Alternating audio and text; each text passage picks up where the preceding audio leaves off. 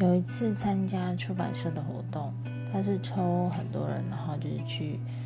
呃，限时拿取他库存的书。那你只要在这个时间拿，不管你拿多少都可以带回家。然后那时候挑了非常非常多好看的书，就有一些小说什么，然后都不用钱。然后我就拿一行李箱的书回家之后，但是有一天就是都被父母丢掉了，然后觉得很生气，因为就是好不容易挑那么多书，而且我是从台北扛回家，对啊，但是也没办法，剩下哎就剩下一两本，转转